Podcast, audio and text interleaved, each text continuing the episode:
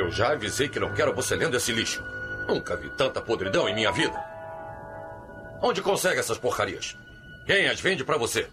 Eu estou falando com você, rapazinho. Tem que responder quando falo com você. Sabe quem é que sustenta essa droga de casa, não sabe? Não seja tão duro com ele. Todas as crianças leem isso. Meu filho, não é todas as crianças. Você quer saber para onde isso vai, Billy? Para o lixo? Vai direto para a lata do lixo? Você tem alguma coisa a dizer sobre isso? The Dark One, Old Trash.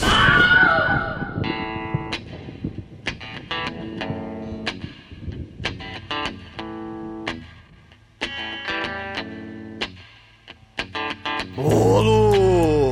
Capê! Chua! Caixote! Baratas! Muito bem, começa agora mais um podcast. Eu sou Bruno Guter, ao meu lado está o coveiro matador de baratas da The Dark One Productions, Douglas Freak, que é mais conhecido como Exumador. A barata, Bruno! When you're here before Could I look you in the eye? You're just like an angel. Your skin makes me cry. You float like a feather in a beautiful world. And I wish I was special. You're so fucking special. Tada! Tada! Para Macri! I'm a weirdo! What the hell I doing here? I don't belong here. Sim, ouvinte maldito! Ai, minha creep, tu é creep, tu é esquisito, tu é estranho! Stephen King também é creep! Depois de tanto tóxico, xeropó, virou a planta, virou vegetal! Ele ficou vendo a Dona Barata, ficou vendo Baiaba, ficou vendo o zumbi cachaceiro cantando parabéns com o bolo do mal! Estevão Rei, tu é muito creepy, bicho. Não é Demetrius Mala, maldito. É, Douglas. Corra que a polícia vem aí te enterrar na areia e te torturar com amarelo. Não, não, mas. É, porque pro Leslie Nielsen a, a saudade e o amor é que nem maré. Que ela não. vai. engole tudo não. e leva embora. Não. Né, Chicoio? Ah, uhul, Bruno, vou comer seu bolo. pois é, meus caros amigos e ouvintes. Estamos aqui reunidos para bater um papo sobre a antologia do Creep Show, lançado pelo Jorjão Romero em 1982. E é claro, com o elenco estelar. Mas antes que o exumador saia desta gravação para assar um bolo de ervas espaciais, vamos começar esse podcast. Vamos, vamos, vamos. Só queria falar que esse creep aí é show. É, eu, eu quero bolo. Eu quero bolo e vou tomar leite com uísque. Porque tem, tem leite com uísque nesse filme. Eu quero leite com uísque. Vai sair o remake desse filme vai chamar o Creep Top. Caralho, Caralho Chico, morra. Chico, morra. Vire planta, Chico, morra.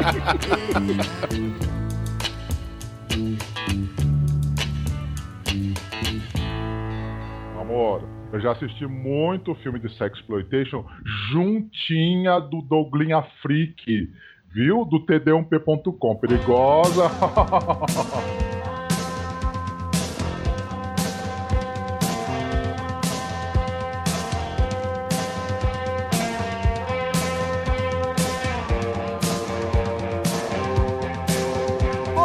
amigos, para começarmos esse podcast, eu gostaria de dizer que esse filme aqui, na verdade, é uma porrada que o Stephen King e o caríssimo Romero resolveram dar na crítica dos quadrinhos americanos, né? Porque muitos quadrinhos da, dos anos 50 e 60 acabaram sendo censurados porque falavam de sexo, mortes, é, coisas é, sobrenaturais, né? Que não, não, não, não eram bem aceitas naquela, naquela sociedade da época. Na, ver- na verdade, eles falavam disso e estavam ganhando a concorrência, né? Estavam colocando a Marvel e a DC no chinelo, porque a criançada não quer saber de, de, de hominho de cueca aí atirando teia, quer saber de morte, de. de, de Atirando teia, cara? Ele, ele tem uma ideia, você na minha teia. Não. pra ninar bebê. Eu Cara, adoro andar no abismo. Que nem a maré, cara. Que nem a maré te mata. Que nem a maré. Que nem a maré.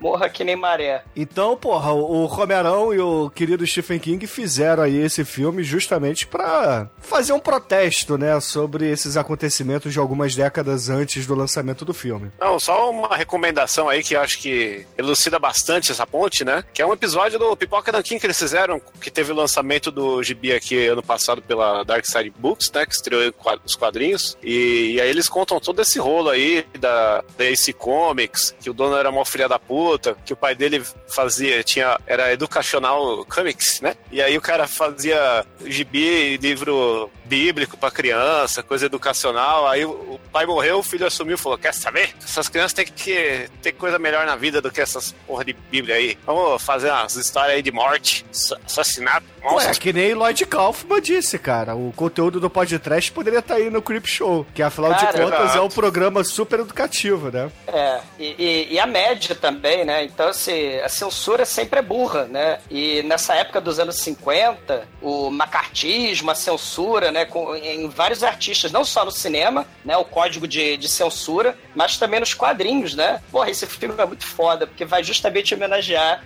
essa esse festival né de, de revistas pulp né o horror vai ter Atomic Horror horror também aí no- horror. Horror, né? Vai ter. É muito legal. E, porra, remete, se a gente tá falando aí de gibi, né? Há muita coisa dos anos 50, 60 também. Aquela maluquice, né? Esses filmes de antologia que reuniam uma porrada de ator, né? Em várias histórias, em vários episódios. O- os Estados Unidos vai misturar tudão, né? Principalmente em comédias, né? Lá nos anos 60. Né? O Cassino Royale, que já foi podcast, o Banzé no Oeste, do Mel Brooks, o Skidoo, que é um festival de, de ácido com os irmãos Marx, né? Do Otto Preminger. Mas lembrando aí do, do- dos filmes de antologia lá da Itália, né? Mário Bava também já fazia. já fazia. Saba! Hell yeah! E, e, assim, altamente influenciado pelo gibi, cara. Né? Essa anarquia dos quadrinhos, né? Cultura pop. Então vai ter filme sci-fi, é, é, western spaghetti, filme de super-herói, filme de horror. Aliás, me deu uma vontade agora também de falar dessa época aí dos anos 60, né? Os filmes de super-herói bizonhos aí, Diabolique, Argoman, Super Argo. E, cara, vai ter muito ator foda, né, nesse filme, né? Leslie Nielsen, Três Solteiros e um Bebê. Ted É. Danson, né, pros íntimos. É, que tinha a locadora proibida com o fantasma do mal, o molequinho atrás da cortina. Não sei se vocês lembram dessa história, né? O Três Solteiros e um Bebê. Sim. O, o o- próprio filho do Stephen King também, que faz o molequinho. Sim, o molequinho que tomou tóxico, né? Porque ele não sabe falar, né? Não dá pra entender porra nenhuma do que esse moleque falou. então ele- Ele roubou a carreira de craque do pai, né? E, e Almighty vai ter o velhinho da natureza selvagem aí, cara. O, o Hal Halbrook, né? O, o cara que tem a esposa, o seu merda, que tem a esposa mala, alcoólatra, ele é ótima. Né? que por acaso era a esposa do João Carpinteiro. E o, o velhinho, né? Porra, muito foda. E o velhinho da natureza selvagem, o Hal Holbrook, junto com a Adriane Barbeau, né? A ex-esposa lá do. do do João Carpinteiro, porra, vão fazer o The Fog, ela vai fazer, porra, vai estar em Fuga de Nova York, vai estar no Monstro do Pântano. Esse elenco é muito foda, cara. Tem o Ed Harris, o careca policial, né, o detetive Murphy do Robocop, né? Tem a Vivica Lindfors, cara, que era uma atriz é, conceituada no- nos anos 70 e 60. Sei. Porra, cara, o elenco desse filme é foda. Vai ter, cara, o, o, o presidente dos Estados Unidos que levou porrada do General Zod, cara, no Superman 2. Ele é o cara que é comido pelas baratas. É muito foda. E ele também fez uma porrada de, de filme foda, tipo 12 Homens e uma Sentença, Tora Tora Tora. Assim, espetacular o elenco desse filme. Muito foda. E o foda é que o projeto Creep Show, ele, ele envolve também um quadrinho que o filme foi lançado junto com o quadrinho, que é o quadrinho que fala no filme. E esse quadrinho, ele foi feito pelo Stephen King, né? Tem o roteiro de Stephen King. E as ilustrações, cara, são de dois artistas da época da EC Comics, que a capa é do Jack Kamen e as ilustrações das histórias mesmo é do Bernie Wrightson, que fez, dentre outras coisas, o Monstro do Pântano. E o quadrinho, cara, a arte dele é muito foda, cara. É aquela arte bem sujona mesmo da, daquela época. Pulp, assim, né? Muito foda. É, bem pulp, é fodaço, O cara. Bernie ele tem um, uma. Ele desenha com uma rachura fina pra cacete. Que eu, Isso. Morreu ano passado aí, foi por causa do capeta, coitado. Ele de- desenhava pra caralho, mano. Ele fez um álbum do Frankenstein aí, que também que saiu. Que é, que é um livro ilustrado, na verdade, não é gibi. Mas, porra, é fudido, vale pra caralho. Tudo Porra. que ele fez assim, ele fez. Acho que Conan, mano. Conan. Wolverine, ele desenhou muita coisa da Marvel. Ele desenhou o, o Cavalo das Trevas que Vale, que é o Batman Messias, velho. Melhor história do Batman aí.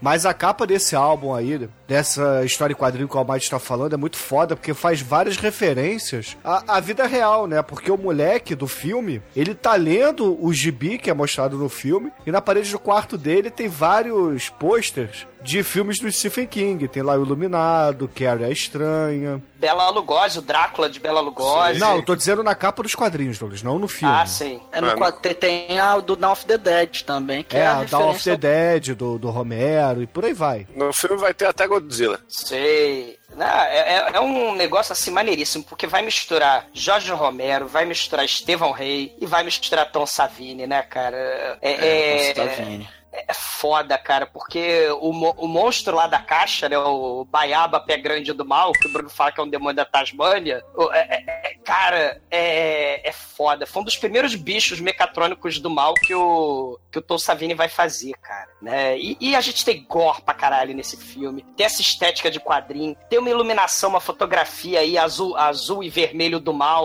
né? E na parte da historinha lá do musgo, tem o verde do mal. Essa iluminação aí é claramente uma referência aos filmes italianos, do Mário Bava e depois do Dario Argento.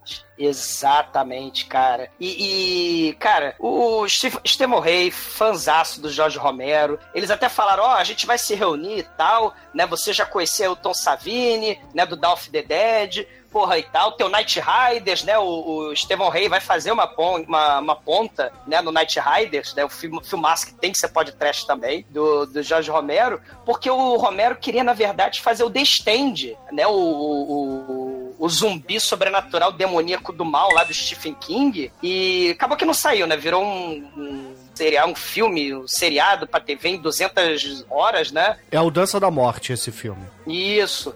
Acabou que o Romero não fez, né? Mas, assim, porra, vamos fazer uma parada quadrinhos, anos 50, esse comics e tal. Porra, eu conheço o cara aqui, o Tom Savini. Cara, vai ser muito foda, né? E, puta que pariu, que filme foda. É, e esse roteiro aí do Creep Show é o primeiro roteiro escrito pelo Stephen King para o cinema. Então é o Muito debut foda, dele aí cara. na, na- nas produções, né? Muito foda. E, e- e o bacana é que esse filme pode parecer, né, que tem.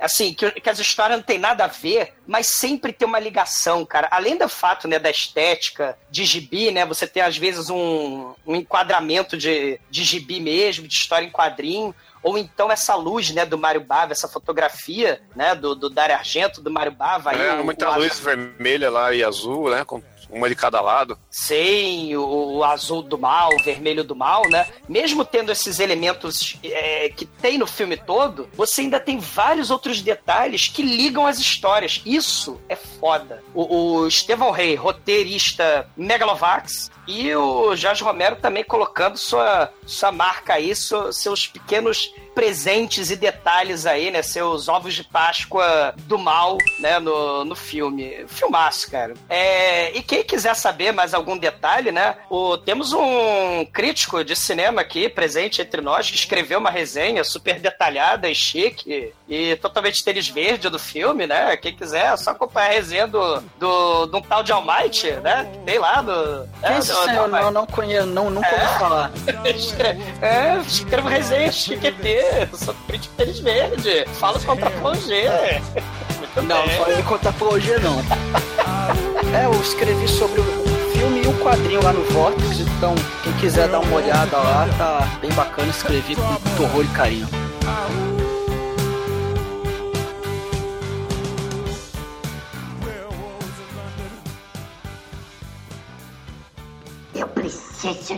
Podcast.com. Preciosa. I was sitting in the thirsty devil, one sheet hung to the wind, when the back wing doors creaked open and a stranger sauntered in. He moved his head from side to side and glared with a sunken eye. I heard the spin of a rusty spur as he shook off the dreary night. He lowered his hat and checked his gun and headed toward the bar. He walked on up beside me, I knew he'd traveled far. In a voice as thick as mud, he looked at the keep and said, One shot of whiskey for myself, and one for my new friend.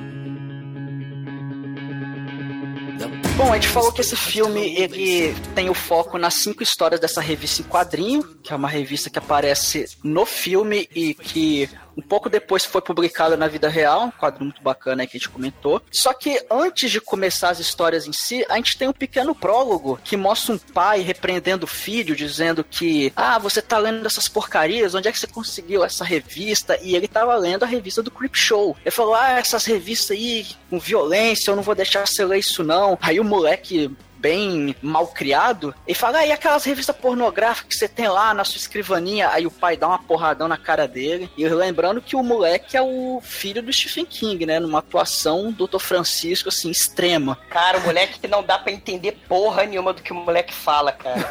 e lembrando também, Mate, que o papai, né, é a cara do Draco Malfoy misturado com o Spock, né? Ah, o, o- pai lembra muito o pai daquele clipe do Twisted Sister, né? Do Gonna Take, né?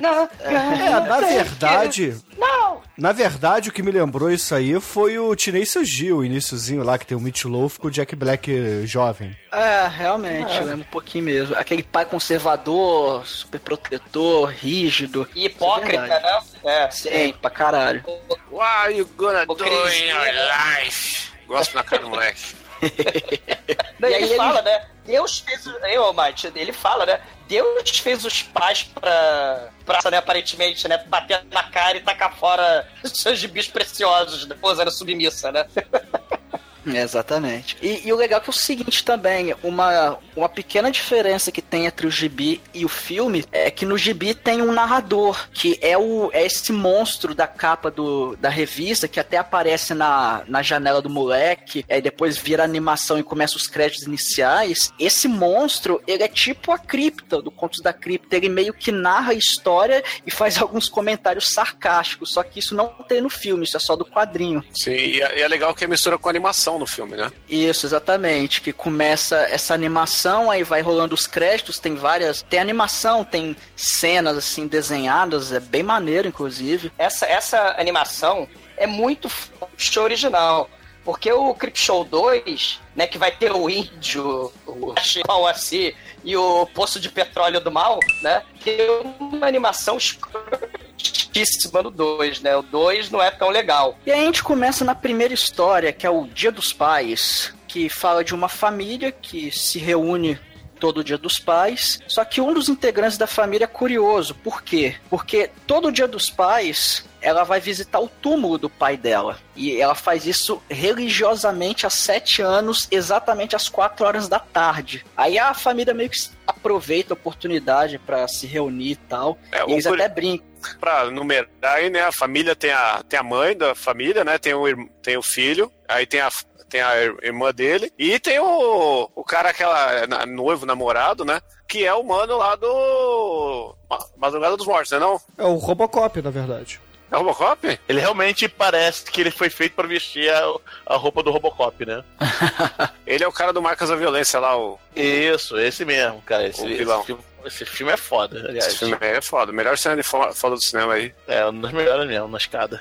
E, e aí a família até brinca que, ah, se você quiser acertar seu relógio, é só você ver a hora que ela vai chegar, que ela chega exatamente às 16 horas em ponto, não falha. É igual E o realmente- Demetrius pra gravar podcast, Albate. Igualzinho. É, porra. É, cara, o mundo sabe que eu, que eu cheguei pra co- gravar o campeonato de trash quando dá 10 e meia. 10 e meia, cheguei. Aí, pô, os relógios estão sincronizados no mundo inteiro. Pois é, ouvinte, mas a gente marca 9 e meia. Esse corno sempre chega 10 e meia. Eu estou na eterna hora de verão. Filha da puta.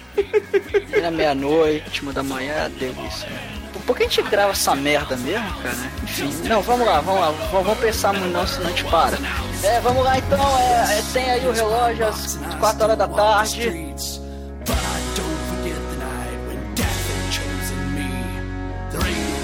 moral to go with this I fear. Less you aim to kill a man. E a mulher, ela realmente chega, e ela chega no carro lá com uma garrafa de uísque na mão. Ela bebe e dirige, ó. Ela é do mal, ela é uma infratora, é uma delinquente. E a mulher, assim, ela é mais velha, ela já tá bem acabadona, assim. E a gente vai descobrir o porquê. Porque, na verdade, o Porque na pai verdade dele... ela namorou com o exumador. Pode ser. Porque Deus existe. Só porque ele não pode responder, a gente vamos zoar ele. agora. Aproveitar. Sacanagem.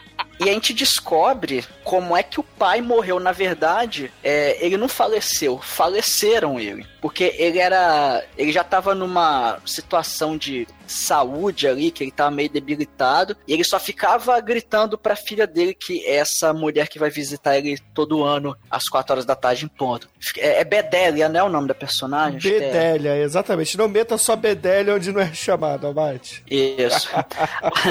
e ele só ficava lá, Bedega, cadê meu bolo? Bedega, faz isso pra mim, faz isso, aquilo. Não, não é assim, Abate. Ele ficava pegando a porra do, da- do cajado dele, dando porrada Da na mesa, batendo assim, ó. Bolo! Bolo! É, ficava mais ou menos isso.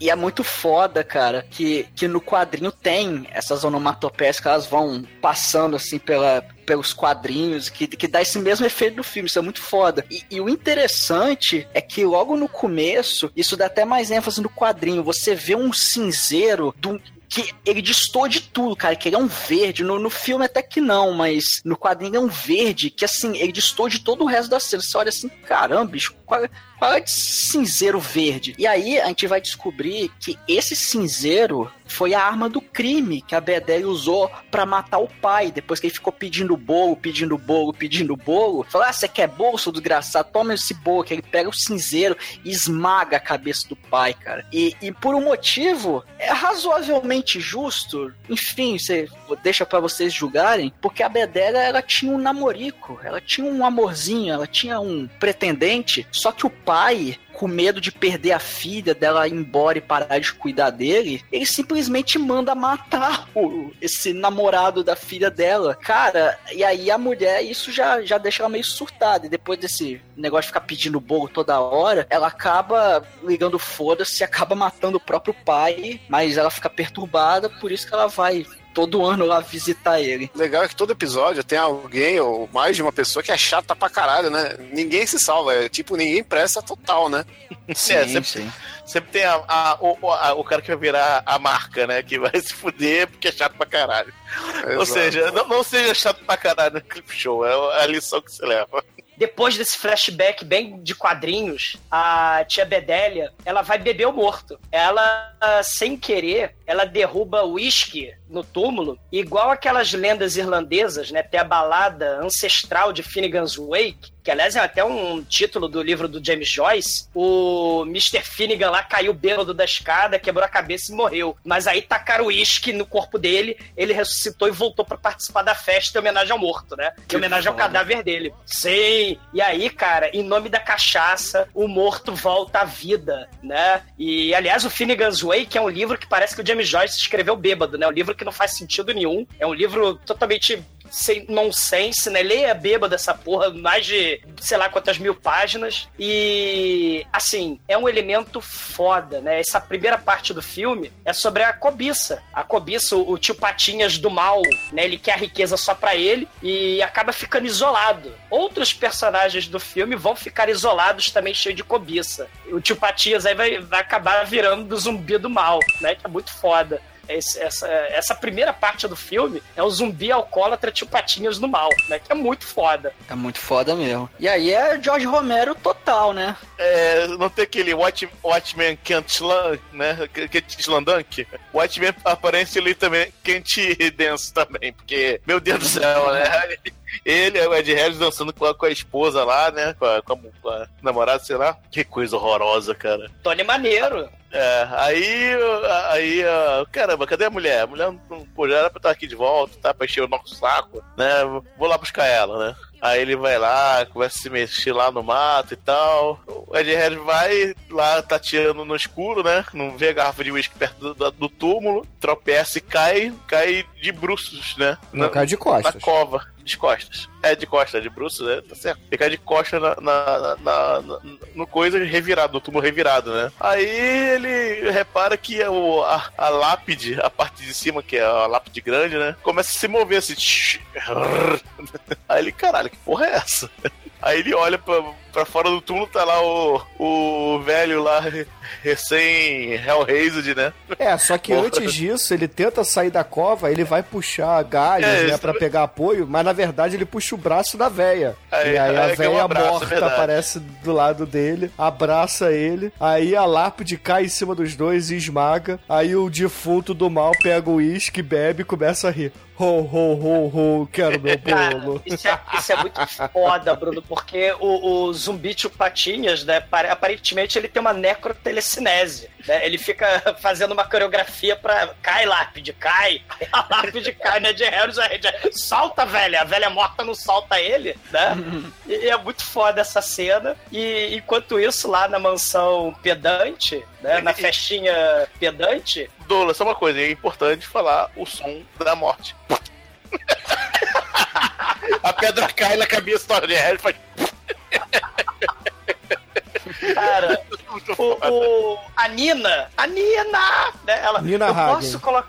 A Nina, não, a Nina do Rock Santeiro, né? Posso colocar fios de ovos no, pre- no presunto? Porque a gente vai jantar presunto? Somos milionários, mas vamos comer tender? Aí, aí a Silvia, né, que é a matriarca pedante depois da morte do tio Patinha zumbi, né? Ela fica toda preocupada, né, com o atraso da tia Bedélia, com o atraso do Ed Harris foi fumar lá fora, foi tomar um ar puro, né? Ele foi fumar e tomar um ar puro, é meio paradoxal, mas os seres humanos são contraditórios, deixa pra lá. Aí ela, ela vai no, na cozinha e, caralho, a luz mudou pro azul do mal, né, de filme de terror do Dar Argento. A, as, as comidas estão queimando lá no fogão. A Nina tá morta no armário de vassoura. E o zumbi tio Patinhas, todo lutifute, todo nojento, todo cheio de verme. Ele aparece e. Cá! Torce o pescoço da Silvia pedante como se fosse uma galinha. É muito foda essa cena.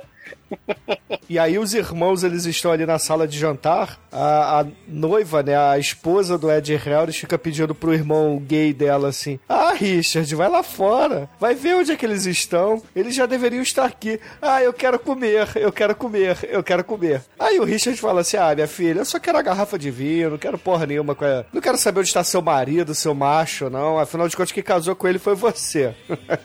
Mas aí a irmã acaba enchendo tanto o saco do, do irmão, aí o irmão acaba cedendo e fala assim: Ah, tá bom, vem cá, vamos lá. Aí pega a irmã, vai pra cozinha, né? Aí, porra, tá tudo apagado, aquele rastro de sujeira, de pegadas de lama, de lodo ali pelo chão. E aí, quando eles finalmente abrem a porta da cozinha, aparece o zumbi com a cabeça da matriarca numa bandeja falando assim: Ho, ho, ho, ho, este é meu bolo. Parabéns, ganhei meu bolo.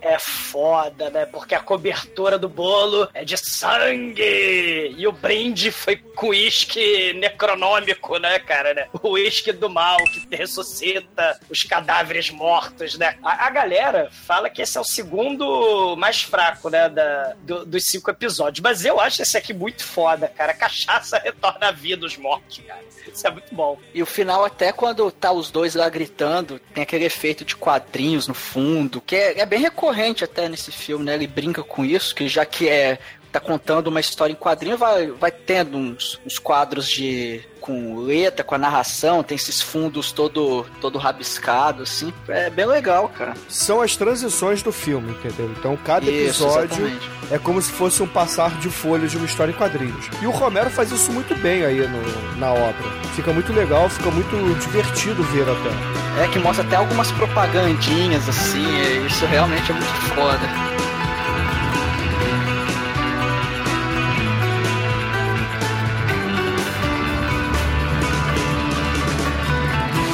Temos um capial, vivido pelo Stephen King, que está na sua fazenda, que era um posto de gasolina abandonado no meio do nada, que está tudo tomado pela. pré-tomado pela, pela grama, né? Digamos assim. Ele está olhando para o céu, temos o- uma estrela cadente que é um meteoro, e esse meteoro cai e faz um. e arromba a propriedade dele lá, faz um. faz um. como é que fala? A cratera. A cratera. Cai o simbionte, é. Cai o simbionte do Homem-Aranha 3, a coisa, o Enigma do Segura um Futuro, a pouquinho, bolha gente. assassina. E é legal a gente dizer que nessa hora aí no filme, o Stephen King, ele ganhou a carteirinha de escola de atuação Doutor Francisco, meu irmão, porque Não, puta é a escola merda, de atuação cara. de Jerry Lewis. Cara, ah, ele podia estar no, ele podia ser parte da The Dark One, pô. Ele, ele- podemos Não, cara, ele tá no nível mais abaixo, ele podia estar no sai de baixo. sai de baixo não, no, no Não, outro ele lá. tá imitando o Jerry Lewis, cara, é igualzinho. Não, ele tá imitando o cracudo, cara. A escola da vida é o crack aí. pro Não, ele, é, ele, ele cheira pra caralho, né? Eu falei Pra sai de baixo, mas eu queria- que ele escreve, escreve só cheirado. Eu falei sai de baixo, mas eu queria falar zorra total, tá, gente? Por favor. Olha só. Cara, É duas o- bostas, na verdade. Né? O, o bacana é que nessa transição, né, o nome desse, desse episódio 2, né, o primeiro é Dia dos Pais, né? Esse é a morte do solitário Virgil Reverend Brombril. Bombril, George. Né? Que é Que é o George Reverend. Não, e cai um meteoro lá na propriedade dele, né? Ele já vai todo corói, porra é essa, cara? Tá, tá fervendo. E aí já enfia os, os dois dedos no negócio, queima o dedo. chupa Esperto, o né? dedo. Porque assim, hum, caiu um meteoro do espaço, tá fervendo. Vamos botar a mão pra saber o que que acontece? Essa porra é que nem bicho de, de luz, entendeu? Mosquito de luz que vai voando, estoura naquela porra. Ou então criança que bota o dedo na tomada. É a mesma coisa, cara. O Stephen King é, é um imbecil. O personagem dele é um imbecil porque bota a porra da mão no meteoro pegando fogo, aí depois fica cheio de bolha no dedo. Sim, essa bolha vai desenvolver, mas antes disso, né? Temos um momento comédia do caralho do filme agora, né? Porque ele fica imaginando, né? Porra, vou levar esse meteoro lá pra universidade e vou vender essa porra por 200 dólares e vou ficar rico. e aí, ele só, aí rola um momento lá de, de terninho, levando lá pro cara analisar, falar, não, eu quero 200, o cara, não, vou comprar. Isso aí me lembrou muito Mazarop, ó, Chico. É, Mazarop, Jerry Lewis, é tudo um chupava o outro, né? Aí eu já não sei, cara. As surubas que você participa eu não conheço, Chico. Cara, esse ia ser um, esse ia ser um, um filme pornô muito estranho. Mas a Jair Lewis e o Nazarop chupando é o 69 gay mais engraçado da história. É, o, o Jerry Lewis eu não sei, mas o Mazarop no final de vida assumiu que era gay, né? Eu realmente não sei. Então. É, o Jerry já- Lewis só era ranzinza, cara. O Jerry está vivo ou já morreu? Morreu, morreu ano passado. Ah, é? Que coisa, né? E aí, ele tem a, a brilhante ideia de jogar uma água pra esfriar aquele meteoro, né? Que, pô, queimei o dedo, o negócio tá fervendo, né? Só que ao jogar água, sai aquela fumaça do caralho e o negócio racha no meio aí, devido ao choque térmico, né? E de dentro do, do meteoro sai o simbionte do mal, que escorre pela terra. E, e aí ele começa a olhar o dedo dele, que é aquelas bolhas que fez, começa a ficar meio verde, assim, meio parecendo um musgo, né? Bizarra. E ele pega o meteoro e coloca no bode. E aí tem ele pensando lá novamente, a mesma cena, só que agora com o meteoro quebrado, né? Ele levando lá e o cara fala: Esse meteoro quebrado não vale nada, o que, que eu vou fazer com isso, né? É, é a parte comédia pastelão aí. Mas é importante a gente dizer que a reação que acontece aí com esse simbionte é a partir da água, né? Porque quando ele vai pegar o balde d'água, ele molha o dedo que tá queimado na torneira, né? Pra poder aliviar um pouco a dor. E aí começa a reagir. Aí quando ele joga a porra da água no meteoro, o meteoro ele deixa de ser verde, fica azul, escorre um uso azul das tartarugas ninjas. E aí ele pega, bota aquela porra no balde e vai pra casa, né? Beber suco de maçã e ver luta livre mexicana vagabunda na TV. Uma questão interessante desse personagem Stephen King é que ele, ele é um caipirão bem capial mesmo, é que o negócio cai do espaço, ele já vai botando a mão, o negócio brilha, ele joga água, vai mexendo. Isso, cara, a gente até se a gente for lembrar daquele caso que foi uma tragédia, na verdade, aqui no Brasil, que é o caso lá do Césio 137, que o pessoal pegou o, o pozinho brilhoso e ficou brincando, aquela porra era radioativa, cara, é, é mais ou menos a, a mesma parada, sacou? O cara não tem formação e, e acaba manuseando aquilo da forma errada e, e foi bem o que o Shinkoi falou, essas bolhas começam a virar um negócio meio parecendo musgo, aí ele começa a ficar meio bolado com isso, ele liga pro médico, pede para o médico ir lá olhar, só que o médico tá viajando, enfim. E, e cara, ele começa a, a, alucinar com o pai dele, que ele olha no, no, espelho, aí vê o pai dele falando: Meu filho, não, você tá querendo é, é, entrar na banheira para tomar um banho, que você tá se coçando, mas não faz isso não, senão isso aí é seu atestado de morte. Aí ele, capial do jeito que é, né? Fala: Não, deixa eu entrar aqui na banheira, eu tô me coçando, vai dar nada é. não. Não, antes disso ele, ele pensa em ligar pro médico, né? Pô, vou ligar pro médico médico. Aí ele imagina um médico, que é o mesmo ator que faz o cara do, do da universidade que compraria o meteoro, né? Falando, ah, vamos ter que operar, vou cortar o seu peido, né? O cara pega um cutelo.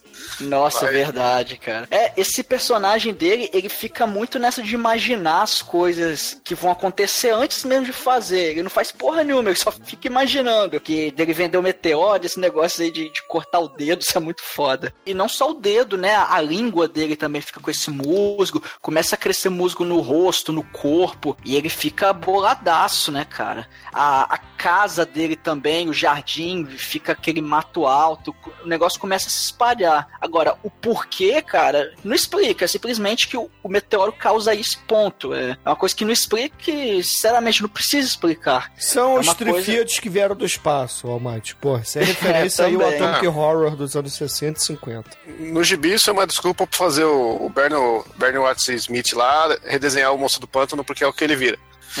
É, por aí mesmo. E botar a porra do cinzeiro em todos os quadrinhos também, né? Porque em toda historinha tem aquele cinzeiro maldito. Isso. Eu sei que o no final das contas ele realmente vira aí um monstro do pântano, né? ele fica lá todo verdão, coberto pelo, pelo musgo. E aí tem a cena a mosca, né, cara? Que ele, ele pega a carabina, coloca na própria boca e se mata, cara. Ele simplesmente se mata e acaba a história, velho. aí, não, aí mostra assim os arredores de, da casa dele, né? Que a, tudo cresceu, os músculos cresceu, né? Continua crescendo e assim, e mostra que o músculo continua crescendo em direção à cidade, ou seja, aí fudeu o planeta inteiro, né? é. E aí a história congela. Aí virou Last of Us. É, olha aí. Verdade, é, Last of Us, é, bem, bem inspirado mesmo. Ou então quatro tartarugas tatuadas na rola. Também. O quê?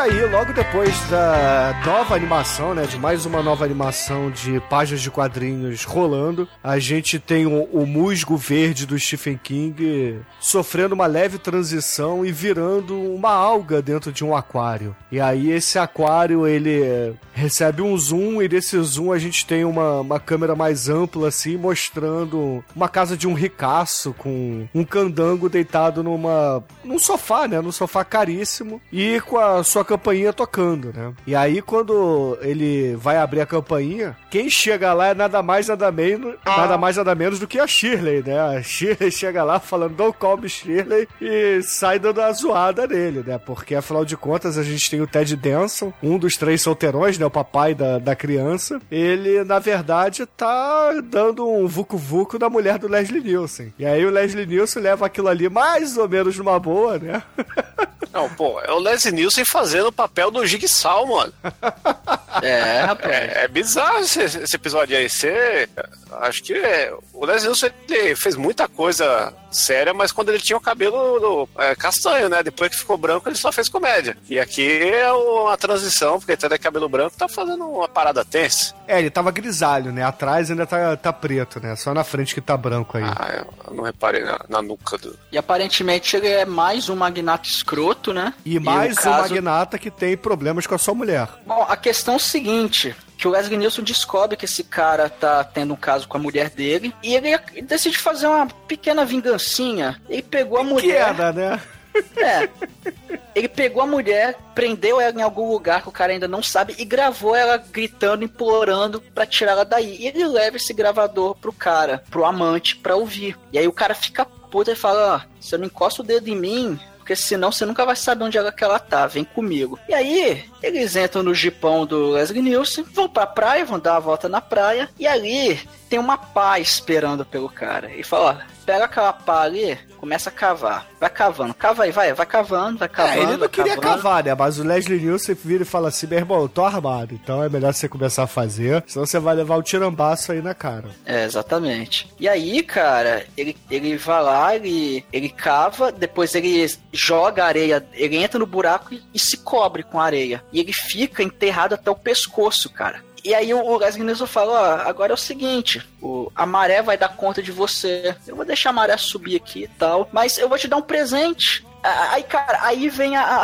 a, coisa bizarra. Ele pega a porra de uma televisão, ele coloca um- uma antena ali pra transmitir. é- é- essa porra é ao vivo, né? Que ele faz, que, que tá transmitindo a mulher que também tá Sim. enterrada em outra parte da praia, cara. É o Não, Big Brother da cassete, não? É o Big Brother da morte, cara. É transmitido ao vivo. Tem aquela antena que ele coloca lá. E aí, porra, ele enterra tanto a mulher quanto o cara pra poder ir pra casa assistir, é, assim, num contraste absurdo com o personagem do- da história anterior, né? Porque era um capial que tava vendo luta livre e um cara pobrezaço. Aí você vê que o americano tem mais ou menos a mesma tendência, né? Enquanto o Stephen King tava vendo luta livre num sofá fudido e bebendo, sei lá, vodka com suco de laranja, o, o Leslie Nielsen vai pra casa ver o assassinato da amante, do- da esposa com o amante, bebendo champanhe, né? Na porra da mansão Megalovax foda, com 50 mil monitores, né? É o muito Snuff foda. Movie, cara. O Snuff Movie ao vivo. Aí, que maravilha. É, o cara é muito foda, mano. Leslie Nielsen aí, segundo, terceiro melhor papel da vida dele. Pronto. E aí a maré, né? A maré acaba dando conta dos A dois. saudade é que nem maré. A morte é que nem maré, cara. A, a maré acaba matando os dois afogados e o Wesley Nielsen vai lá pra recolher os corpos, mas, pô, cadê os corpos? Ah, a maré deve ter levado, né? Mas, enfim, deixa o pau quebrar, né? Aí ele volta pra casa, vai lá tomar o seu banho, aí ele ouve um barulho, fala, uai, acho que ouvi um barulho, estou ficando doido. Acho que foi impressão. Aí depois ele ouve outro barulho, outro barulho, e caramba, tá esquisito. Aí quando a gente vai ver, meu irmão, aí é. Aí é zumbi 2, né, cara? Porque é os zumbis aquáticos, cara. Os- dois, o casal de amantes, eles estão lá em forma de zumbi, eles reviveram pra voltar e ter a sua vingança. E qual é a vingança? Eles querem fazer a mesma coisa, cara. E o Leslie Nielsen fica, ele fica louco, ele fica, é, ele fica pistola, né? Ele sai Não, correndo, fica des... Uma- só uma coisinha aí que, é- que é legal ressaltar, porque vai pesar na nota, é que esse, esse, episódio, esse episódio aí, assim, com o, o próximo, eles têm um- uma dinâmica meio lenta, né? Isso tudo que, que foi falado tem um monte de ida e volta, e ele fica... Mas ao, ao mesmo tempo serve de atmosfera, porque é tenso pra caralho, né? O Leslie faz o cara se enterrar, sem entender o que tá fazendo, mas, pô, É, Romerinho, é, e até- essa, essa questão do ritmo um pouco mais lento, eu achei que esse funcionou até bem.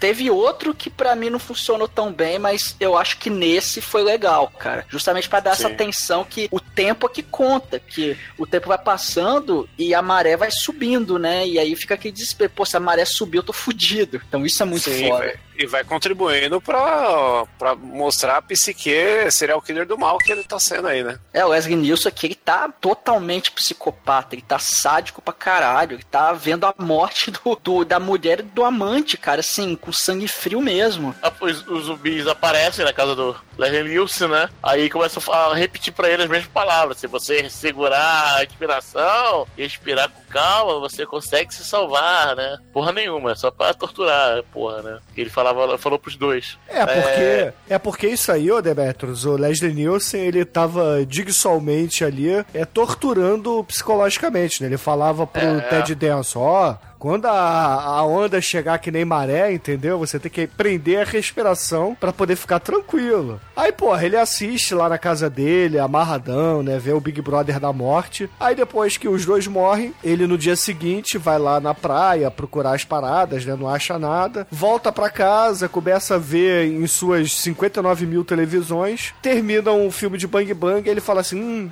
Acho que vou pegar a fita da empregada que ba- bagunçava as minhas coisas e eu a matei. e aí ele, porra, vê lá a fita, não sei o que, só que ele resolve tomar um banho. Quando ele resolve tomar um banho, que aí chega esses zumbis que você tava falando, Demetrius. É. Aí, o- o- quando aparece zumbis, né? Ele, ele fica maluco. Caralho, aquele assim, não pode estar acontecendo. Aí dá aquela congelada, né? No, no filme. Aí desenha, vira desenho de novo, né? Aí aparece ele. tem uma transição pra praia. E aparece só o Elenice amarrado, né? Amarrado, não, é, enterrado com a maré já começando a subir. É, exatamente, né? E, e, porra, esses zumbis aí, cara, lembram muito o- os zumbis lá do Zombie Lake, cara, porque eles são todos enrugados, né? Parece que você ficou cinco horas dentro da banheira, entendeu? E com a sua mão toda enrugada. são esses verdade. zumbis aí. É, parece mesmo quando. É, é, realmente tá bem real, né? Quando você aparece um corpo putrefato, putrefato em Rio, é, né, ele incha, né? E fica azul, né? Enfim, tá muito bem caracterizado. Realmente muito bom. É, Tom E o, Leslie Savini, né, Nielsen cara? lá, e o Leslie Nielsen lá enterrado e tem uma câmera filmando ele, é bom falar isso. E ele fica lá falando, ah, eu consigo prender o meu fogo por um longo tempo, hahaha, e fica lá rindo sadicamente. Aí vem a maré e pega assim na boca dele, dá aquela engasgada e aí acaba esse segmento. E sempre É. termina com uma cena, congela a cena, aí desenha como se fosse a revista em quadrinho, né? Isso. Aí mostra a revista em quadrinho, vira as próximas páginas e parte pra, pra próxima história. Muito foda. O, de- o detalhezinho do- desse, desse final é que a câmera que tá filmando tem uma alga marinha, assim, né, nela, e- jogada por cima, como se fosse um zumbi que botou lá. Foda.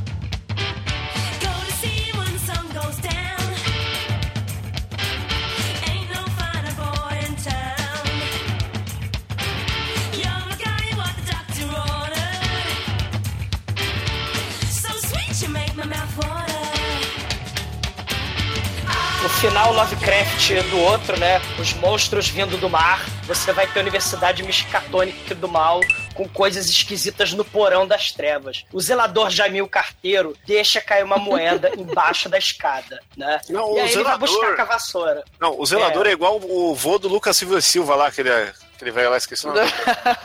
E temos uma outra vernissagem. O Dia dos Pais, lá, a Mansão do Mal, teve a vernissagem Lebleble, agora tem vernissagem de professor universitário pedante. Eles estão lá reunidos e a esposa do João Carpinteiro, Adriane Barbeblot, ela é a Heleninha Reutemann bebendo uísque, que, assim, bêbada mala do mal.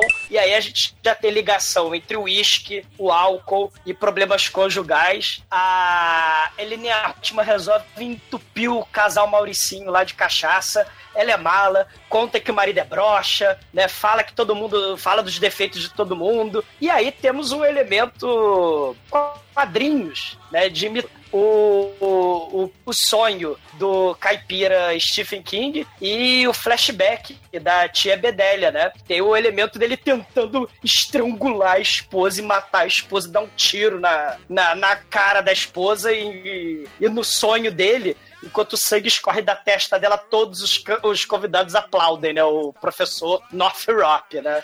E- O professor seu merda, na verdade, né? É, o professor seu merda. Sim.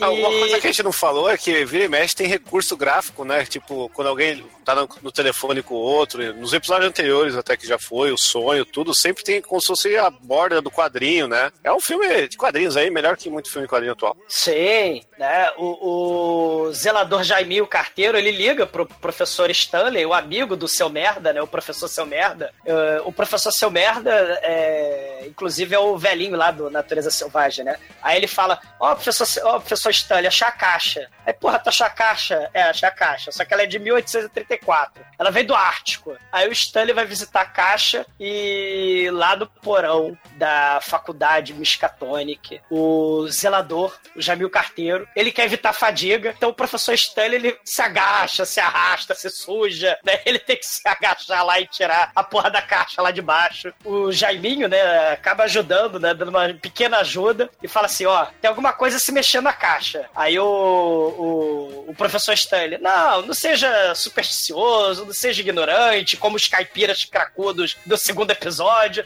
não seja supersticioso, e se tinha algo vivo aí, em 1834 já morreu, aí o Jaiminho, que é malandro, eu vou procurar um martelo pra abrir isso aí. Daí ele vai embora lá pra Pindamonhangaba, ele demora pra caralho, e o seu merda, o professor universitário, tá esperando esse professor Stanley pra jogar xadrez, porque a vida dele é uma merda, a vida dele é o horror, é o pesadelo conjugal, né, porque a Vilma, né, é, é a Helena Reutemann, e fica bebendo uísque pra caralho e fala, ó, não faz bagunça na minha casa não, cuidado com o meu fogão, não mexe no meu uísque. E claro, Como ele tem qualquer mais bêbado, ela é chata para caralho, né, Douglas? Sei. E, cara, ela tem o hábito de beber uísque com leite. Ela é muito foda, né? E toda vez que tem essa transição do, do sonho dele matando a esposa, né? Você tem aquela luz vermelha do mal do Mário Bava Argento subindo também, né? A transição aí, né? Que une os episódios também. E a dupla dinâmica lá no porão Miskatonic, né? Martela a caixa, usa pé de cabra, e finalmente né, a caixa se abre. E o que quer que esteja lá dentro tá livre. Né? Eles começam a ouvir um macaquinho engraçadinho, né? Tipo, né? tipo o rato diabo da Sumatra do Zengaia, né? né? Aí o Jaiminho, carteiro, a pessoa mais ignorante do universo, me mete a mão dentro da caixa e o cenário muda, né? Do, do, do cenário normal do filme, né? Muda pra luz azul do terror do mal, né? Essa luz azul teve na cozinha do, do Father's Day, quando o zumbi chega, teve na, na bruma do mal, quando os zumbis aquáticos se levantam, né? Quando o Ted Danson aquático se levanta. Então essa luz azul aparece de novo. E aí a luz azul vira o vermelho HD, assim, do mal. E o monstro de dentro da caixa come gente, é o Baiaba Yeti do mal. E ele puxa o Jaiminho Carteiro pra dentro da caixa e come o Jaiminho e é o fim do Jaiminho Carteiro, é a pena. E aí o Stanley sai correndo, o professor Stanley, e ele acha o calouro virgem de 45 anos. Então, calouro. Aí, Ô professor, relaxa! Ele não, o Baiaba! Aí, enquanto o, o professor Stanley tá desesperado pelos corredores da Miskatonic, né? O Baiaba do mal, ele adora a caixa dele. Ele resolve carregar a caixa dele pra outro lugar, né? Resolve passear com a caixa dele. Ele é chegado no Feng Shui. o macaco da caixa, ele é muito apegado à caixa dela. né? É, é- é o nome do episódio, a caixa. Aí o calor idoso vai até o porão. O macaco não, é o Harry, né? Do, É, do o hóspede do hóspede- barulho, O hóspede do barulho tem a caixa. com uma dentadura do mal, né? E, e é só isso. Ele é o Sharkman, né? Aliás, é muito igual ao Shark nessa porra, nesse episódio. Mas o, o calor idoso, calor de 45 anos de idade, o calor virgem de 45 anos, ele vai até o porão e aí ele vê o festival de sangue de Jaime Carteiro, né? E aí ele, o professor Stanley fala, caralho, a caixa desapareceu. E aí, embaixo, né, que nem que de abelha, o macaco do mal, cantadora do mal, aparece. Tá veio, macaco das trevas, o baiaba. Eis que debaixo da escada o baiaba aparece, mostra que veio. Aí o nerd vai lá, vai lá devagarinho, pega a, a, a lanterna primeiro, né? Aí depois pega uma chave, uma chave de boca, assim, pra, né, pra se proteger, e vai lá mexer na porra da caixa, né? Aí, obviamente, o bicho sai e come ele também, né? Dá uma porrada nele, aí o, o- olha pro professor, né? O bichão lá, o, o baiaba, e o, o, cara, o cara, em vez de tentar correr, que ele faz? Dá uma porrada na cabeça do bicho. Ah, o bicho, ah, filho da puta.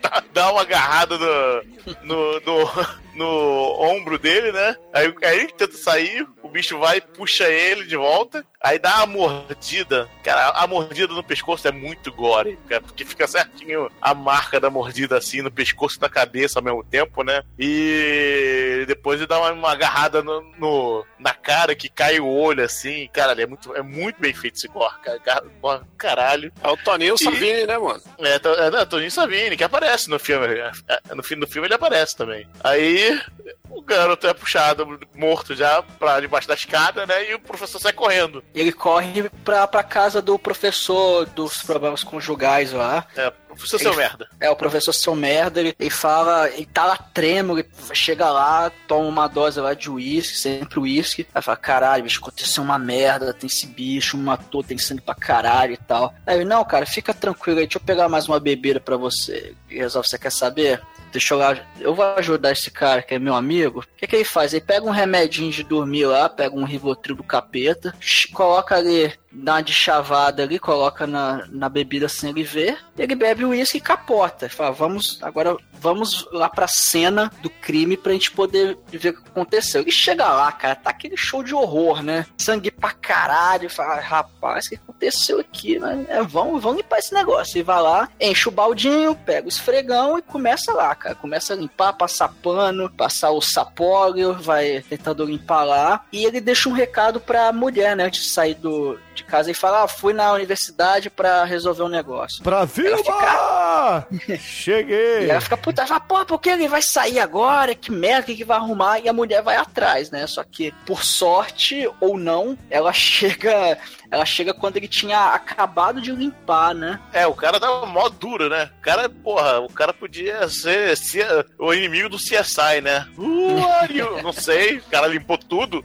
É, porque o plano dele, gente, é eliminar a mulher dele de uma vez através desse monstro. Porque ele tá de saco cheio da. da... Da mulher, é verdade. Da Ele- exumadora, né? Porque essa aí é a exumadora. Não, ela ela fala igual a Denani, tem aquela vozinha fina, né? É. Ah, Mr. Chef! Exumador é o caralho. Exumador é o caralho. Todos. Aí, bom, como o exumador... Exumadora, ouvinte, faça aí, tá? Exumador... eu- eu- Aí, o... É, é, até porque ela gosta de tomar leite de saco preto, igual o exumamador aí. Exuma maneira, é isso aí. Aí o, o cara vai, né, limpa a porra toda, não tira, deixa uma, uma gota de sangue, né? E na, e na carta, deixa uma carta pra mulher, né, elogiando os talentos dela, como ela é concisa, como é que ela é esperta, pra, né? E, né, a mulher fica toda cheia de si, né, e vai lá encontrar com ele. Quando ele, quando ele chega lá, tá tudo limpinho, aí ele, olha só aqui que aconteceu, vou te mostrar uma coisa interessante aqui embaixo da escada e tal. Aí, né, É assim, Debete. Vem aqui atrás da igreja.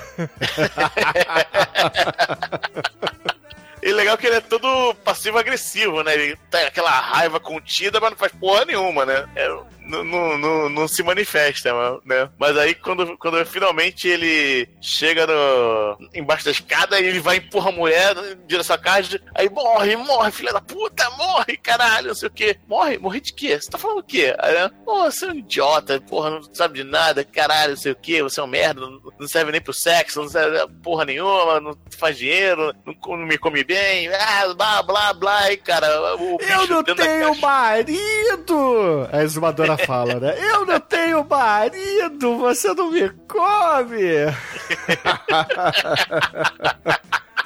Cara, a exumadora é bicho- muito chata, né, Demetrio? É, muito chata mesmo. Aí o bicho também fica de saco cheio da exumadora e come ela também. Sai da caixa e ah, caralho. É, mas não come no sentido bíblico, come no sentido gastronômico. É, isso aí. E aí é a luz vermelha e azul do horror, né, cara? É, exatamente, cada ataque vê a luz meio, meio azul, meio vermelha, né? Que dá o climão. Climão tá. Aí ele, ele vai, aí ele aguarda calmamente o bicho lanchar e voltar pra caixa, né? Limpa tudo de novo. Aí acorrenta a caixa de novo, né? Prende tudo. Mas com medinho. Com medinho, mas porra, ele vai ele vai lá, né? E o bicho tenta sair, né? O bicho vai tentando sair, mas agora já tá. Já tá. Tá contido. Já tá, é, já tá preso, né?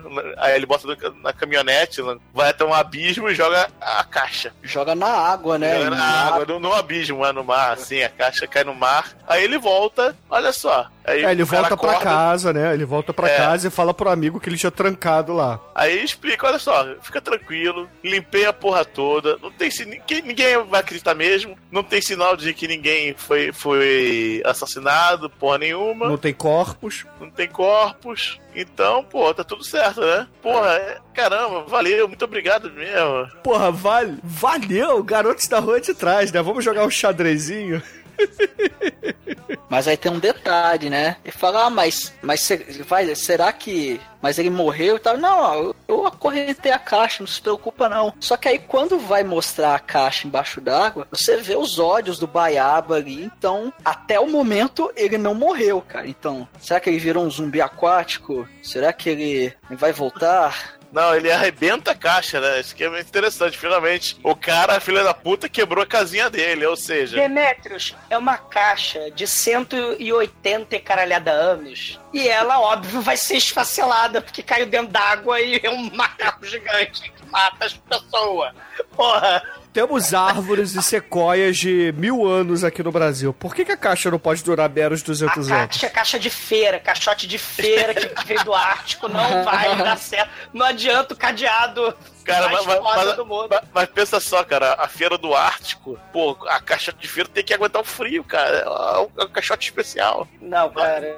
Cara, cara, cara, o, bicho aguentou o bicho satânico 130 anos na caixa, o bicho imortal lá. É, o demônio Porque da hiberna. cara.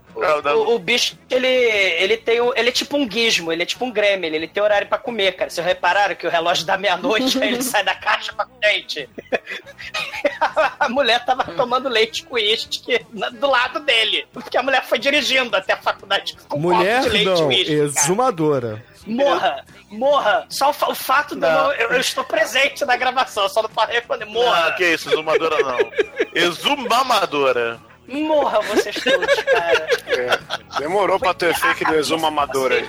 Eu vou enterrar vocês e vocês vão ficar com a perna pra cima. Vocês vão ficar com a cabeça pra baixo. Vai bater a maré e matar todos vocês. É tão bom quando a internet do Douglas fica ruim, ele só consegue ficar no chat, a gente fica zoando tanto ele.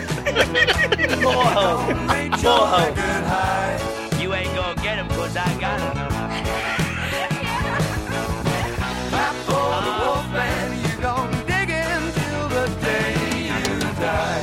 Esse episódio, They Are Creeping on You, é o mais foda. Mas disparado, né? Assim, na minha opinião. Cara, praticamente tem um ator só, né? Que é o velhinho que fez uma porrada de seriado lá do Além da Imaginação. E fala. É, é uma, é uma analogia muito foda do Jorge Romero. Se vocês lembram da Noite dos Mortos-Vivos, do Dawn of the Dead, sobre a questão do racismo. As criaturas do mal, eu não encosto nessas criaturas do mal. Eu vou me isolar porque eu sou um magnata escroto. E aí, a todo momento, ele compara os empregados dele a baratas, a coisas asquerosas. Então, é uma crítica social do Romero, né? Só que sem praticamente. Assim, só tem as baratas. Aliás, tem barata pra caralho. E o, o ator escrotíssimo, né? Que é outro magnata solitário, né? É- é, com sérios problemas de psicose. E, e, assim, é, é muito foda, né? O, o- o magnata do mal, né? É, tem a sua jukebox, tem o seu apartamento todo dedetizado, né? Não me faça te pegar nojo, não quero saber de ninguém. Ele é psicopata que nem o Leslie Nielsen, é solitário que nem o caipira cracudo, ele tem paranoia que nem o tipatia zumbi e vive num bunker. Só que no bunker mais incompetente do mundo, né? Porque as baratas invadem aquela merda mesmo, ele tendo gasto bilhões ali, né? Cara, parece que as baratas são do Ozzy, as baratas, aquele do gato, né? Aí barata fica nem nessa, falta isso, cara. Porque Cara, ele vai dando esporro, né, pela intercomunicador dele lá, pelo, né, pelo telefone viva voz dele dos anos 80, enquanto a impressora matricial vai dando os resultados dele de que ele é megalovax foda, ele demite as pessoas, os empregados se matam porque ele é escroto com as pessoas, a, a, a esposa viúva chega a ligar pra ele, "Ah, você matou meu marido, ele se matou porque ele não aguenta mais eh, eh, os seus, né, os seus caprichos, né? E, e aí ele manda lá o cara do fumacê, né? Venha cá agora, porque as baratas estão invadindo meu lar. Ele, não, eu tenho que levar meus filhos pra Disney. Aí ele, foda-se, eu quero. Tô cagando pra essas crianças, eu odeio as baratas, e elas estão entrando. E, cara, esse é, episódio. ele lembra o, aquele Abujan lá, o pai. Sim, e, e nesse episódio, Shinkoio, o Jorge Romero gastou mais de 100 mil dólares, tá? Usando dólar, em barato. São, não, peraí, vamos fazer a conta então, ó, gastou- porque são 20 mil baratas. 100 mil dólares? Quanto que dá aí? Quanto é- tá custando, qual é a cotação da barata? Eu não sei, cara. É mais, mais caro que bife wagyu, cara. Porque se a gente fala que na China ninguém come barata, ele gastou muito dinheiro na barata, cara. Porque tem barata em todo canto. E chega até um momento que a própria tecnologia que ele se cerca parece que imita os bichinhos, as criaturas escrotas, né? A, a impressora, as máquinas de fazer ping no apartamento dele ficam, parece imitando né, insetos. Ele fica cercado de, de, de tecnologia para não ver as pessoas e nem ver as baratas, né? Ele tem nojo de pessoas e de baratas, né? Porque ele é rico. E, e aí, assim como ele pisoteia nos seres humanos, ele pisoteia nas baratas também. Mas as baratas sempre vencerão, porque mesmo ele sendo da cozinha do inferno, que ele fala que ele cresceu na cozinha do inferno, é, ele fala que é durão e vai perseverar contra as baratas malditas, né? E aí aparece o apagão do mal. E o cara do fumacê, que era negro, e é destratado pelo pelo magnata do mal, fica Isso. preso no elevador, né? E se chama Mr. White. É, o Mr. White, que é negro, né? Fica preso no, no elevador. E o interessante é que parece uma lupa de microscópio, né? uma lente de microscópio. É como se o, o Jorge Romero também estivesse olhando o, o, o personagem, né? Como se ele fosse uma barata também, né? Como se ele estivesse no microscópio. Porque aparece o close da boca nojenta do, do cara. Ele come uma sopa escrotíssima, marrom, né? Só que aí tem baratas ali. O cereal dele é invadido por baratas. Ele tem uma máquina de sugar lixo. E aí ele joga baratas ali, ele taca spray, né? Na, na baratas, né? Só que ele gastou bilhões e não adianta porra nenhuma, né? Blackout acontece, e aí, puta que pariu, né? Luzes vermelhas e azuis sinistras, o, o apartamento é tomado por um bunda lelê de baratas por todo lado, cara. É milhares de baratas pra todo lado. É barata no telefone, bia- barata na parede, barata nos Pokébox, né? No controle lá 2001 Odisseia no Espaço. Baratas emergem da pia, do vaso, do chão, das frestas. Porra da viúva liga pra ele logo nessa hora, uma sacanagem. Aí ela, você vai morrer! E aí ele vai pra. Ele se fecha na, na câmera hiperbárica dele, do Michael Jackson, não me faça te pegar nojo. E ele abre o edredom da cama dele. O edredom da cama dele é, é- é cercado de baratas pra todo lado. É pior do que o Joe's Apartment, né, cara? E olha que o Joe's Apartment, cara, o Joey, ele era muito pobre. E tem mais barata no, no- no apartamento do Magnata, cara. Tem mais barata do que gente com um copo de Starbucks em Nova York, cara.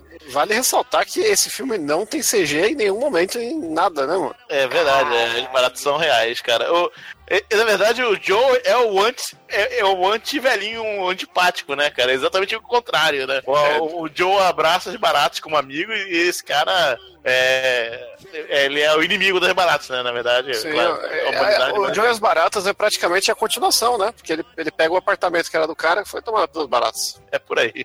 Cara, e aí Tom Savini mostra que é foda, né? Jorge Romero mostra que é foda porque ele gastou, torrou muito dinheiro com barata. Exatos Puta 5 dólares por barata. Puta que o pariu, o Mr. Pratt, ele é engolfado por baratas de todos os cantos, né? Parece aqueles desenhos de horror japonês, né? Inclusive o Guiô que a gente já fez, né? É bicho escroto pra todo lado, a viúva rindo, as pessoas no comunicador, né, falando, parece que elas estão falando assim quando a internet cai, né? Inferno. E a voz dessas pessoas parece ficar tipo voz de inseto também. E caralho, as baratas penetram no sujeito pela orelha, pelos olhos, pelo nariz, pela boca, pelo rabo. É um horror eterno. Porque o apagão acaba, o, o exterminador negro sai do elevador, toca a campainha, mas o senhor Pratt não atende. Aí ele, seu Pratt, onde é que você tá? As baratas comeram sua língua? E caralho, o Tom Savini faz um boneco do ator e as baratas explodem de dentro dele, do peito, da garganta, dos olhos, das orelhas, de todo lugar, cara. Viva Tom Savini! Cara, É realmente é, é muito foda, cara, É a realmente. melhor cena do filme, é é a explosão de o corpo explodido em barata, cara. Tá Depois lá, do um- quarto, tá lá um corpo explodindo no, no quarto. Faz, faz um hamburguete aí cantando essa. Cara, e, e- e o bacana é que ele morre, né? Ele tinha sentimentos de ódio pelas coisas que vão matá-lo, né, cara? O ódio e a desconfiança e o racismo, né? Ele tratava as pessoas como verme e os vermes deram a volta por cima e tomaram conta do apartamento dele. Catgirl came with Frankenstein, acid in a soup, poison in wine. Weird things crawled from under the sea, and witches cackled up a storm of fiendish glee.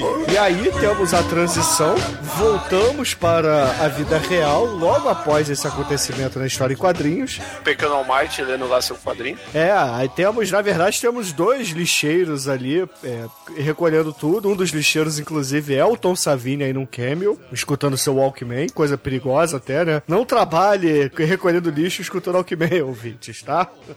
Como não? Ué, cara, você pode prender sua mão em maquinários pesados, cara. Não use Walkman enquanto você estiver operando maquinários pesados. E aí tá o Tom Savini ali com o seu parceiro, porra, jogando lixo fora. Aí o, o Tom Savini vira pro amigo e fala assim: Porra, qual é, meu amigo? Que porra é essa aí na tua mão? Aí o cara fala assim: Ah. Isso aqui é um gibi que eu achei, meus filhos curtem, entendeu? Eles leem bastante. Mas o melhor aqui nem são as histórias, são essas propagandas, tá vendo? Ele começa a mostrar assim: ah, isso aqui, porra, é a propaganda do Pai Tobias. Isso aqui, porra, é o Arrombator 2000. Aí ele fala assim: você pode até pedir um boneco voodoo, quer ver? Ó, ele vai procurando, vai procurando. E acho que alguém já pediu um boneco voodoo, porque tá recortado aqui essa promoção. Aí beleza, né? Tem essa essa piadinha com o Tom Savini lá e com o seu amigo lixeiro e cortamos novamente ali para dentro da casa do moleque. E aí no andar de baixo tá o pai e a mãe do moleque conversando, né, perguntando: "Pô, o moleque já acordou, não acordou? Ele tem que tomar café, tem que ir pro colégio". E o pai tá reclamando de dores no pescoço, né, alegando assim: "Poxa, não dormi bem. Eu acho que eu dei um mau jeito. Pô, tô sentindo as pontadas". Aí a mamãe até fala assim: "Pô, vou passar um emplasto sabiá em você". Aí o pai falou: "Opa, sai daqui. Emplasto sabiá o caralho".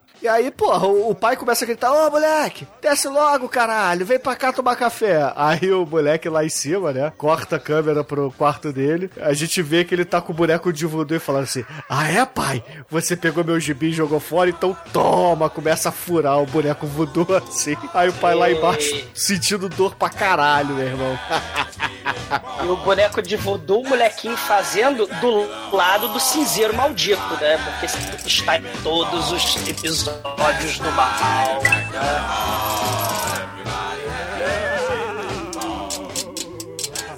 Eu sou o exumador negão de Black Power. Todos os sábados eu escuto td1p.com.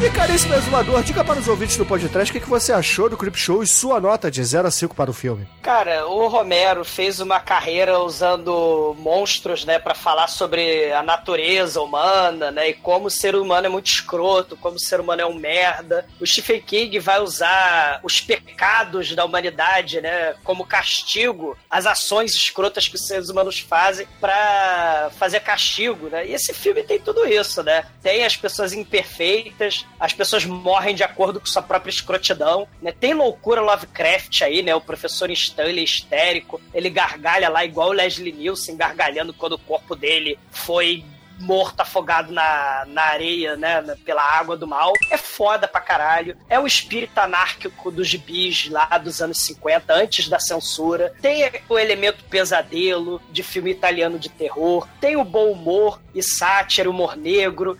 Né? Tem calafrio, direção megalovax foda do Jorge Romero atuação escalafobética do Estevão Rey, atuação do Leslie Nielsen e, e, uma porrada de gente foda aí, efeitos práticos sensacionais do Tom Savini. É, é, é um subgênero sempre subestimado, o horror, né? É, comédia de horror. Você tem personagens, monstros, cenário com atmosfera, é, é, tudo é tão integrado no meio do caos, né? Tem o cinzeiro que aparece em todo elemento aí. É um dos filmes mais bizarros e estranhos dos anos 80, né? Com gore, bom humor. E, cara, tudo pode acontecer, né? E acontece. Zumbi canta parabéns para você com bolo de cabeça morta. E a gente brinda com uísque as baratas penetrando por todos os poros e orifícios de gente escrota. Me dá meu leite com uísque que eu quero nota 5!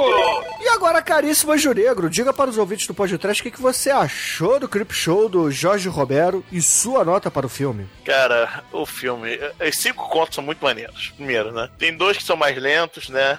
que é o, o da praia. E o segundo também é um pouco. O segundo, né, do, da grama crescendo, é meio reflexivo. É, o, o da caixa é o mais lento. É, não, o da caixa pelo menos tem, tem, é mais dinâmico assim e tal, mas os outros dois, como é muito reflexivo e tal, é, tem um climão constante, né? Aquela, aquele suspense, eu acho que os dois são, são não é que são lentos, é que tem um climão e eles meio que te, te, Parece que é lento o filme. Mas o filme é tudo ótimo, não tem que reclamar. Essa, essa lentidão é boa pro filme, né? Pro, pros episódios. O último episódio é sensacional, caramba, cara. Só pelo último episódio já valia nota 5, mas tudo leva nota 5.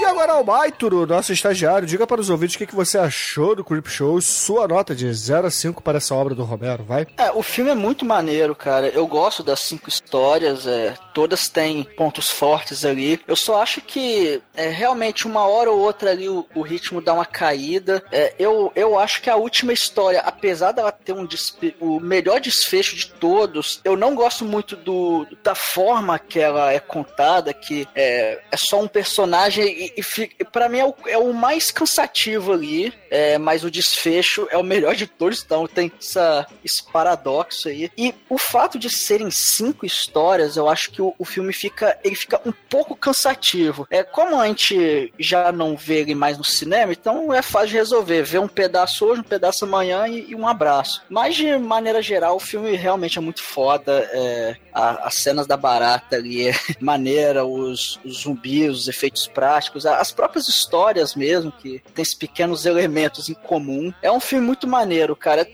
tem alguns defeitos ali, mas são pequenos. É, vejam o filme e leiam o quadrinho que os dois vale a pena, então eu vou dar a nota 4. E agora, Chicoio, você que corre pelado no meio das baratas em seu apartamento, diga para os ouvintes o que você achou do Creep Show do Jorginho Romero. Pô, Creep Show aí é, é show, né? O próprio nome já disse. Pô, o, o, arrepio do medo, né? Como saiu aqui no Brasil, essa, na versão Cara, esse nome é muito foda, né? Creep Show. Ah, o arrepio do medo. É sensacional, cara. É uma homenagem aí à, à, época de ouro dos quadrinhos de verdade, que é o que tá sendo retomado aí cada vez mais. A galera tá indo atrás, já tá cansando os super-herói, tá voltando aí pra ver as coisas true da hora. E, mano, eu, eu só vou dar uma nota 4 porque eu acho que tem um ritmo aí. Existe a, a característica, característica romeresca aí, que dá uma, uma enrolada aí no tempo, que, que eu não gosto muito. Podia ter um, meia hora menos o filme aí, se, der uma, tivesse uma edição mais dinâmica. Sei que é coisa de época, mas, né, vamos tratar assim, até porque não temos o quesito peitinhos no filme, né? Eu que dá uma, uma brochadinha na galera. Mas vou deixar só quatro mesmo. E caríssimos ouvintes, a minha nota para Creep Show aqui do Podcast será uma nota 5 também, porque afinal de contas esse filme aqui, ele tem gore pra caralho. Eu não entendo porque que o Almighty e o Chico eles estão muito tristes e, e, melancólicos com o seu coração, cara. Não, não tá, tem que tá, quem tá triste e melancólico é você aí que tá ouvindo os MC do, da solidão. E a gente explicou. E Phil Collins. É e meu pau no cu de vocês. E com isso, a média de Creep Show aqui no podcast será 4,6. E com essa nota, caríssima Ju Negro, qual é a música de encerramento deste programa? Para finalizar com vocês, né? Já que tanta gente morreu nesse filme de forma linda para nos divertir, Dearly Departed do The Creep Show. Então, excelente, ouvinte. Fique aí com o The Creep Show e até a semana que vem. E me dá meu uísque. Eu não sei o que vocês iam fazer sem mim. Dá esse meu uísque. Toma cachaça, caralho.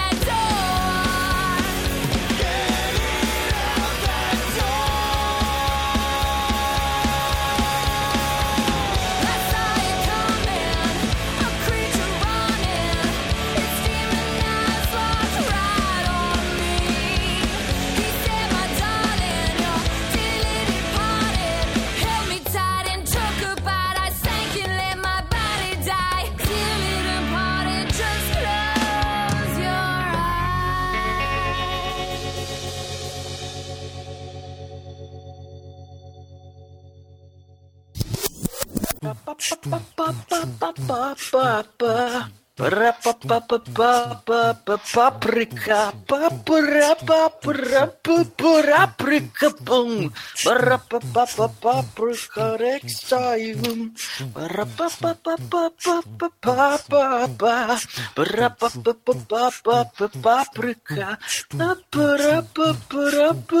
paprika, boom, paprika, rexium. Is it a donut?